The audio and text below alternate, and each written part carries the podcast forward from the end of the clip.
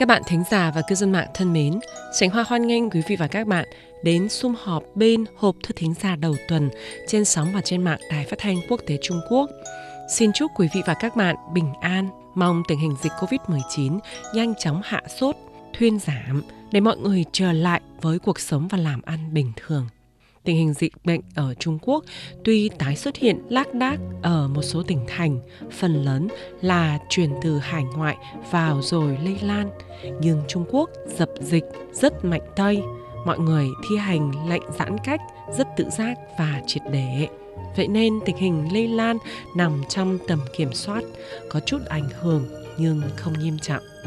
Kể từ ngày lập thu, tiết trời Bắc Kinh tuy vẫn còn nóng, vẫn phải mặc áo ngắn tay, nhưng nhiều cơn mưa đã gột rửa cho thành phố trở nên sạch sẽ và không còn cái oi nhiệt nóng bức như những ngày hè ngột gạt nữa. Trước mắt đang là tháng 7 nông lịch, đây là tháng có hai ngày lễ cổ truyền tương đối quan trọng của Trung Quốc, đó là lễ thất tịch mùng 7 tháng 7, được quan niệm là ngày tình yêu cổ truyền của Trung Quốc Hoan nghênh quý vị truy cập hộp thư Ngọc Ánh trên Facebook để tìm hiểu cái tích của ngày lễ láng mạn này. Ngoài ra, rằm tháng 7 nông lịch, tức vào Chủ nhật tuần này là một ngày đặc biệt có nhiều tên gọi cho những ngày lễ dân gian. Nhân dịp này, trong chương trình hôm nay, Sánh Hoa xin giới thiệu đôi nét về rằm tháng 7 theo yêu cầu của bạn CM.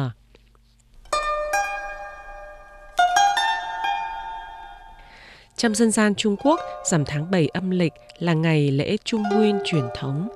Tại các khu vực miền Nam Trung Quốc gọi đây là ngày lễ ma quỷ. Mọi người đem đồ cúng đến mồ mà, người thân, quá cố để dâng hương hoặc đốt vàng mã để tưởng nhớ người thân quá cố. Trong Phật giáo, rằm tháng 7 gọi là lễ Vu Lan, Trung Quốc gọi là Hí Lán Phấn theo phiên âm từ tiếng Phạn gọi là Ulam Bana. Ulam có nghĩa là treo ngược. Được hình dung là tình hình rất nguy khốn. Bana có nghĩa là chiếc chậu đựng đồ cúng. Phật giáo cho rằng dâng đồ cúng như vậy có thể giải cứu cho cha mẹ và người thân bị treo ngược, bị lâm nguy. Cho nên, tóm lại, Duy Lán Phấn có nghĩa là giải cứu bị treo ngược, Ngoài ra, làm như vậy được mọi người cho rằng có thể báo hiếu, báo ơn cho cha mẹ, để cha mẹ đắc thọ hoặc để cha mẹ thoát khỏi biển khổ đau, để cha mẹ được vui vẻ. Cho nên còn gọi đây là ngày Vu Lan báo hiếu. Vu Lan báo hiếu là thể hiện nếp sống tốt đẹp của người học Phật. Vu Lan không phải là một ngày lễ, hội thông thường trên bình diện tín ngưỡng mà đó là một thông điệp nhắc nhở mọi người biết tri ân và báo ân đối với cha mẹ. Từ Bắc Kinh xa xôi, Sảnh Hoa xin kính chúc tất cả các cha, các mẹ vui khỏe, bình an và hạnh phúc.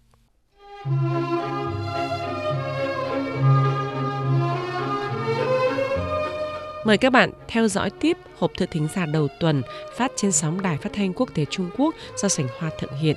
Bạn TH đặt câu hỏi Trung Quốc có một nơi gọi là dốc ma. Nghe nói khi người ta đạp xe nơi cuối dốc, một lúc sau xe lại chuyển dịch đến đầu dốc. Không biết hiện tượng này được giải thích bằng khoa học như thế nào? Vâng, vậy bây giờ Sảnh Hoa xin giải đáp, hoan nghênh các bạn khác có cảm hứng cùng nghe. Thưa các bạn, ở Trung Quốc quả là có dốc ma, dốc này không những chỉ xuất hiện ở một nơi mà là khá nhiều nơi. Theo thống kê, các tỉnh thành như thành phố Thẩm Dương, tỉnh Liêu Ninh, thành phố Tế Nam, tỉnh Sơn Đông, thành phố Trung Sơn, tỉnh Quảng Đông, thành phố Tây An, tỉnh Thiểm Tây, Hạ Môn, tỉnh Phúc Kiến, Thiên Sơn, Tân Cương, Hàng Châu, tỉnh Chiết Giang có dốc ma mà người Trung Quốc gọi là dốc quái. Được biết, các nước Mỹ, Hàn Quốc và Uruguay cũng đã phát hiện có dốc ma trong số dốc ma tại Trung Quốc thì dốc ma ở thành phố Thẩm Dương là nổi tiếng nhất. Tại ngoại ô cách thành phố Thẩm Dương, tỉnh Liêu Ninh 30 km có một dốc ma.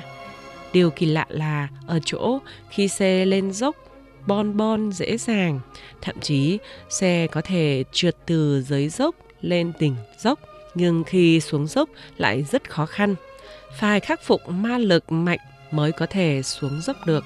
Dốc này dài 80 m, rộng 15 m, tây cao đông thấp.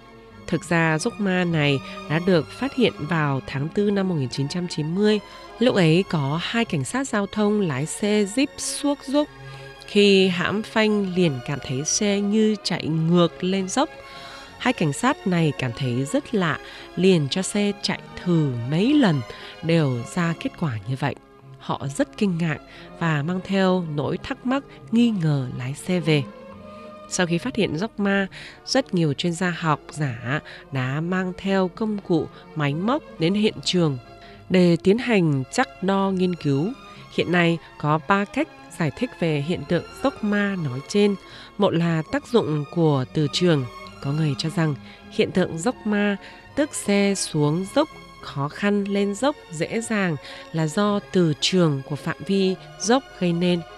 Vì sức từ trường rất mạnh, cho nên có đủ sức để thu hút xe và người lên dốc một cách dễ dàng. Thế nhưng cho đến nay vẫn chưa chắc nghiệm ra từ trường hoặc sức hút của dốc ma. Hay là do xê dịch trọng lực gây nên. Theo lý thuyết của lực học bao đời này thì trong thiên nhiên bao giờ cũng là nước từ trên cao chảy xuống, xuất hiện hiện tượng khác thường như vậy. Rất có thể là vì một hoặc nhiều điểm trên trọng lực trường phân bố khác thường gây nên. Thế nhưng, nếu vì nguyên nhân này thì hiện tượng này phải phân bố trên phạm vi cả khu vực, chứ không chỉ giới hạn ở phạm một đoạn dốc. Ba là do sự sai lệch của thị giác con người tạo nên cảm giác như vậy. Bởi vì địa hình địa mạo của dốc ma đặc biệt uh, vật tham chiếu của thị giác khác nhau gây cho mọi người có cảm giác tranh lệch nhau. Do vậy mới xuất hiện hiện tượng khắc thường của thị giác là nước chảy ngược lên cao xe trượt ngược lên dốc. Tuy vậy cho đến thời điểm này vẫn chưa có một kết luận thận chính xác duy nhất cho hiện tượng dốc ma nói trên. Ngày nay, hiện trường dốc ma ở ngoại ô Thẩm Dương, tỉnh Liêu Ninh đã trở thành khu phong cảnh thu hút nhiều khách du lịch đến tham quan và nghiên cứu. Mong không bao lâu nữa, các nhà khoa học sẽ có kết luận chính xác cho dốc ma kỳ lạ này sau khi trải qua quan trắc và nghiên cứu.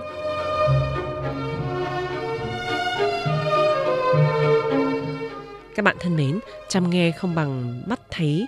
Mong sao tình hình dịch bệnh chóng qua đi để mọi người có thể qua lại bình thường. Và đến lúc đó hoan nghênh các bạn tranh thủ lên chương trình đến tham quan dốc ma Thẩm Dương cũng như những dốc ma khác của Trung Quốc để chứng kiến hiện tượng thú vị và kỳ lạ này. Các bạn thân mến, do thời gian có hạn, chương trình Hộp thư thính giả đầu tuần của Đài Phát thanh Quốc tế Trung Quốc kỳ này xin khép lại tại đây. Cảm ơn sự quan tâm theo dõi của quý vị và các bạn. Sành Hoa thân ái, chào các bạn.